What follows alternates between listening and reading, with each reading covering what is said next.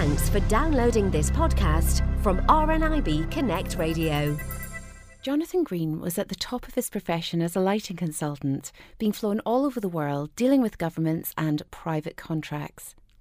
However, Jonathan lost the sight in one eye following a terrible car accident. Many years later, Jonathan started to lose the sight in his other eye due to an extremely rare condition called choroiditis serpiginous.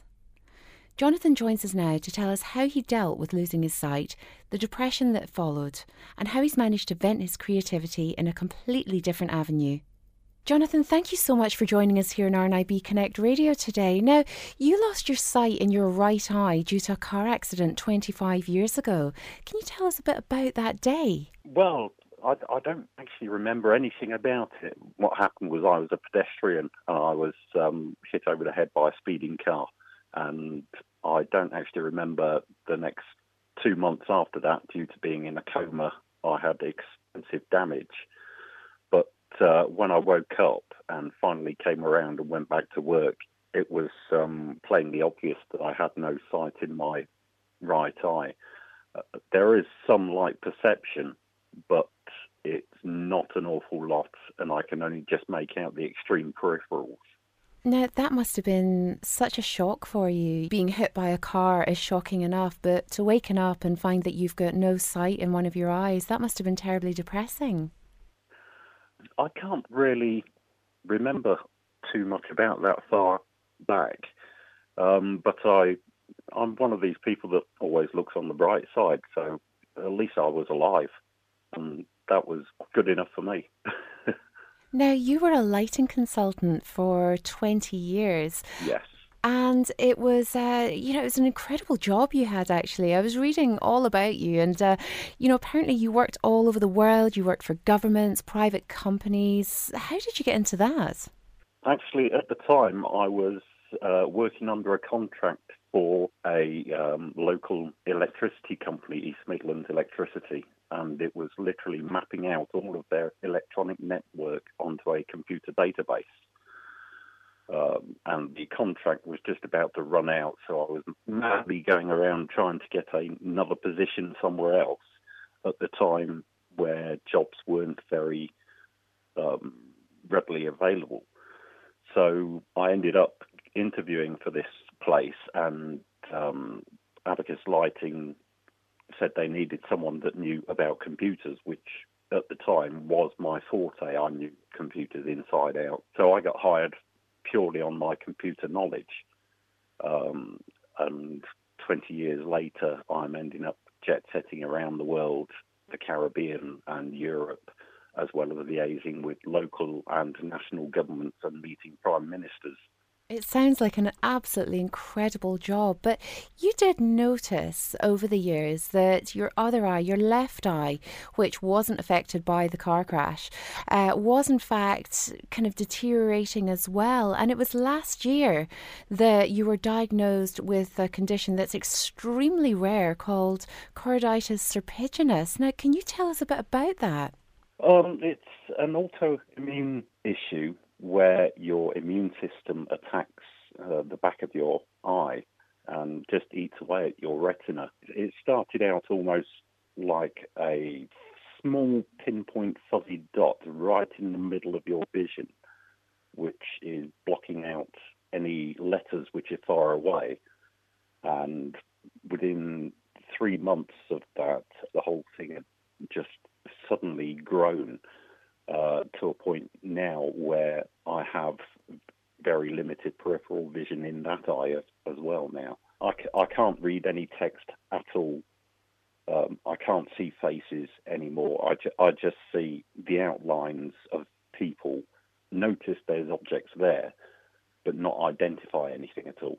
So uh, the last, you know, 25 or so years have, have been, you know, a real roller coaster for you because as we said, you know, you, you lost your sight due to a car accident. Then, mm-hmm. you know, you you obviously can't work as a lighting consultant anymore if you've uh, no vision. It must have been very depressing for you last year when when you had to give up everything and, you know, basically start again be honest, it was extremely depressing um, because I am a person that is uh, very independent. I know what I want. Um, I know what I need to do to support a family and that sort of thing. Um, so, not being able to contribute to that in the way that I like anymore was was just too much in the end. Uh, one of the things I have uh, as well, I'm actually Asperger's, which means I d- I don't really like talking to large groups of people. And once I lost my eyesight as well, that got worse. And I really don't like leaving the house now unless I absolutely have to. But um, the depression side of it, I, it was for months. It it really was. It was a case of I'd end up sitting on the sofa once everyone else had gone to school or work, and I would just sit there all day until someone came back. I wouldn't be talking to anyone. I wouldn't be moving or anything. I'd just I, I didn't even notice time was passing by. So yes, it, it was difficult for I, I, would say six months after that before I started to uh, kick myself and move on. I know exactly what you're talking about. You know, I used to sit on a, a, chair in front of the television and, you know, I'd barely get dressed. You know, I'd, I'd be in a dressing gown curled up in a ball thinking, what on earth am I going to do with my life? And then it's like you say, you know, there's there's no door you can escape from. You've just got to go up the way, you've got to get out and, and do what you can to survive. It must have been so emasculating for you, uh, you know, being being a father and being a husband, you know, and not being able to provide for your family. Um, it was it was a terrible time, and uh, there were many thoughts that went through my head every day, um, and one of them being, well, what use am I now? It didn't get as bad as wanting to end it or anything like that, but I was concerned that I would lose everything I had at that moment because I was no use to anyone. So I, I was afraid that people wouldn't want me. Of course, and you know it, it's not just your family. I mean, it's I just didn't know who on earth would want to employ me anymore. I, I just thought, you know, what what does a blind person do? There was just absolutely, you know, nothing in my kind of employment field that I thought I was capable of at the time. Yeah, uh, I, I mean that is very difficult. Um, like like we said earlier, I was um, a lighting consultant, so my eyesight was paramount to me. I've I've now literally become allergic to my work and my profession.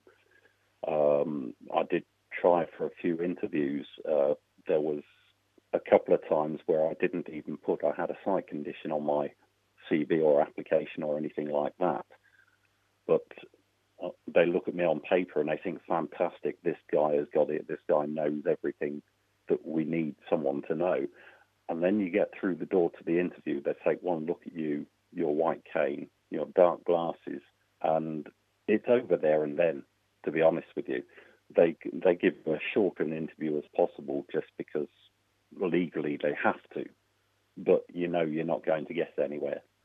And I know that, that you felt that your Asperger's as well had mm-hmm. a, a, big part to do with you not getting a job because you felt that that you know future employers would think that you wouldn't be able to, and as you said in your own words, play nicely with with other uh, people in the workplace. I mean, that must be so soul destroying because you know it, it just goes to show the ignorance that still exists around uh, cases of, of Asperger's and, and blindness.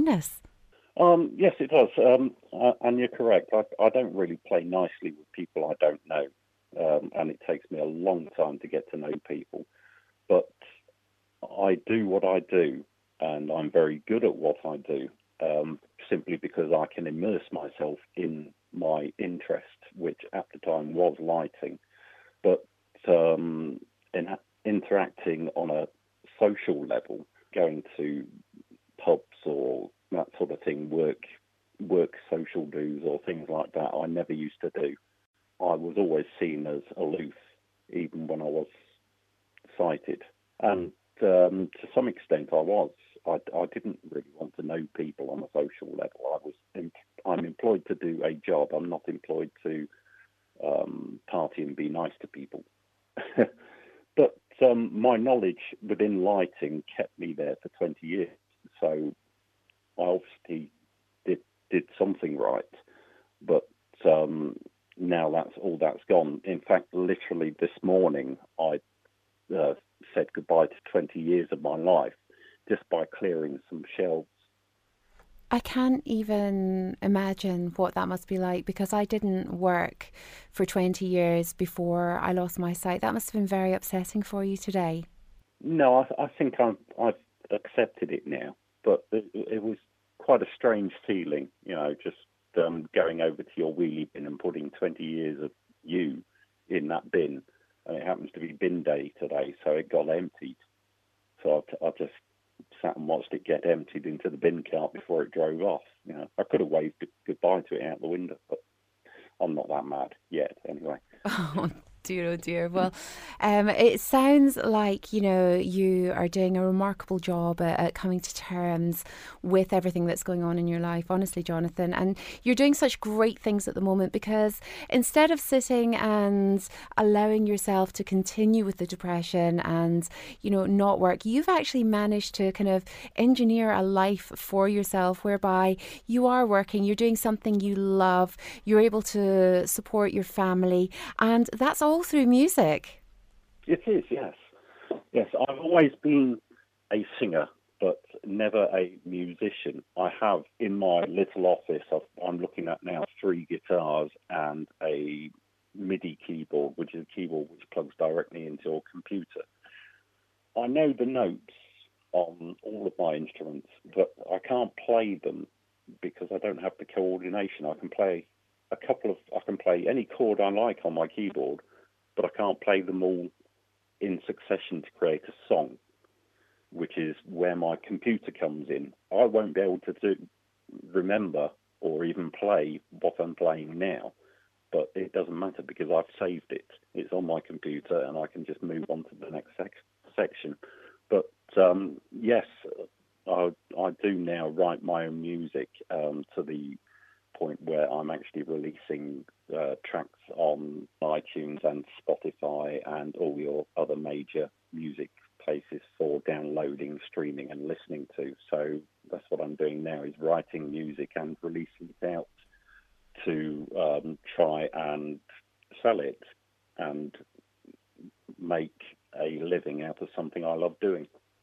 I'd imagine that when you have a condition like Asperger's and you're blind as well, you need some kind of avenue to vent that kind of creative side that you know you obviously have because you've always loved music and singing. So this sounds like it's just perfect for you. And i know that you've just recently released a song on itunes. It's called stop the killing. Now now where did this come from um, I actually wrote that in a week. The kids uh, went to school, my wife went to work, and I switched all lights off and came up to my office and thought, right, sat down and tapped out, um, I think it was seven notes on the keyboard that sounded, uh, went well together. And from that, within four days, I had built that into an an entire music score. And then I thought, right, I need to write the words to this now. Um, so I listened to what I had recorded and to decide what sort of song would suit it because that's the way I work. I either write a song and then write the music to suit the song or, or the other way round. With this particular one, I wrote the music and then thought it sounded like a almost a protest so I decided to write some words to it about how people, you know, will go out and go to war and start killing and terrorism and hurting people. And it's so much easier to do that than it is to be nice and care for people. Now, I, I know I'm on the autism spectrum and don't really do all the touchy feely emotional side, but I understand it in a logical manner. I use this to convey my thoughts in the song. You see, that's interesting because I know that, that a lot of people will be writing from their emotions. And that's what I was wondering, you know, when you are, uh, you know, on the autism spectrum, if you have Asperger's, you know, that is a condition where, you know, your emotions are affected, isn't it? Um, yes, it is. I've, I've always been seen as completely laid back and completely relaxed. Even in, in the workplace, I was I was seen as the relaxed person that nothing ever bothers me at all. Um, it's not that nothing bothers me; it's a case of I don't even notice it at, at all. So I'm I am.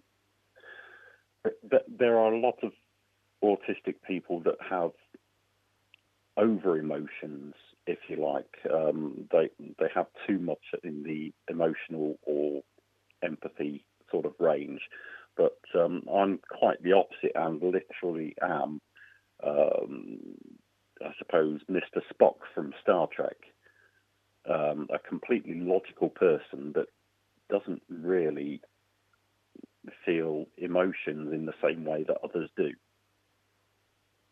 And yet you're able to write these songs that, that to a lot of people would sound as if you're completely emotionally connected. It's a really fascinating concept, Jonathan. It really is.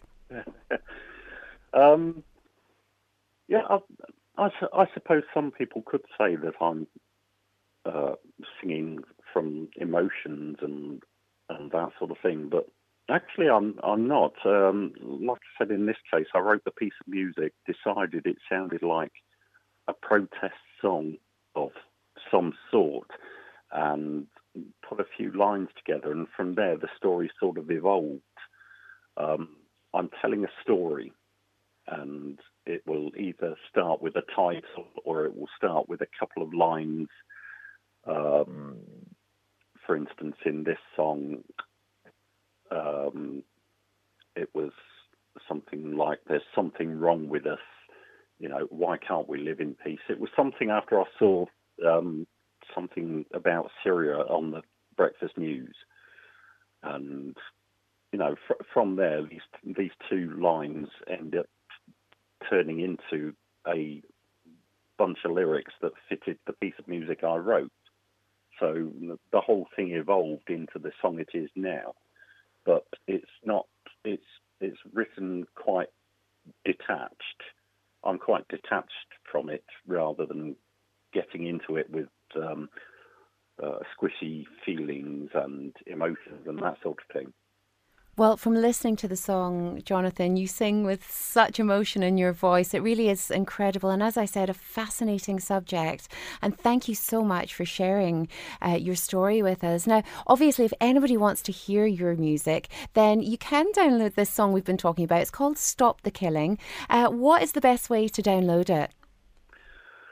Um, well, it's, it's available on all music streaming channels um, such as iTunes, um, Spotify, and the Windows one. I can't remember what it's called now. But um, it's it's available on all those. So if you're a member of Spotify, or if you have Spotify through your phone contract or something, you can just stream it through that. Uh, the best bet is to search for Stop the Killing, and if too many things come up, you could always try Stop the Killing followed by my name, which is Jonathan Green, as in the colour, um, and it should it should pop straight up. Well, Jonathan, the very best of luck with the single and with the, your music in the future. And thank you so much for joining us here on RNIB Connect Radio today. It's been such a pleasure to talk to you. No, it's absolutely my pleasure. One one thing I will say is um, don't stop dreaming. You know, uh, just because you are the way you are, it doesn't stop you doing what you do. And it's something I live by. I will just get up and do what I want to do or need to do. I, I don't let anything stop me. So, but thank you very much for inviting me to your show. It's been a great pleasure. Thank you so much, Jonathan. Thank you. For more downloads like these, visit rnibconnectradio.org.uk slash podcasts.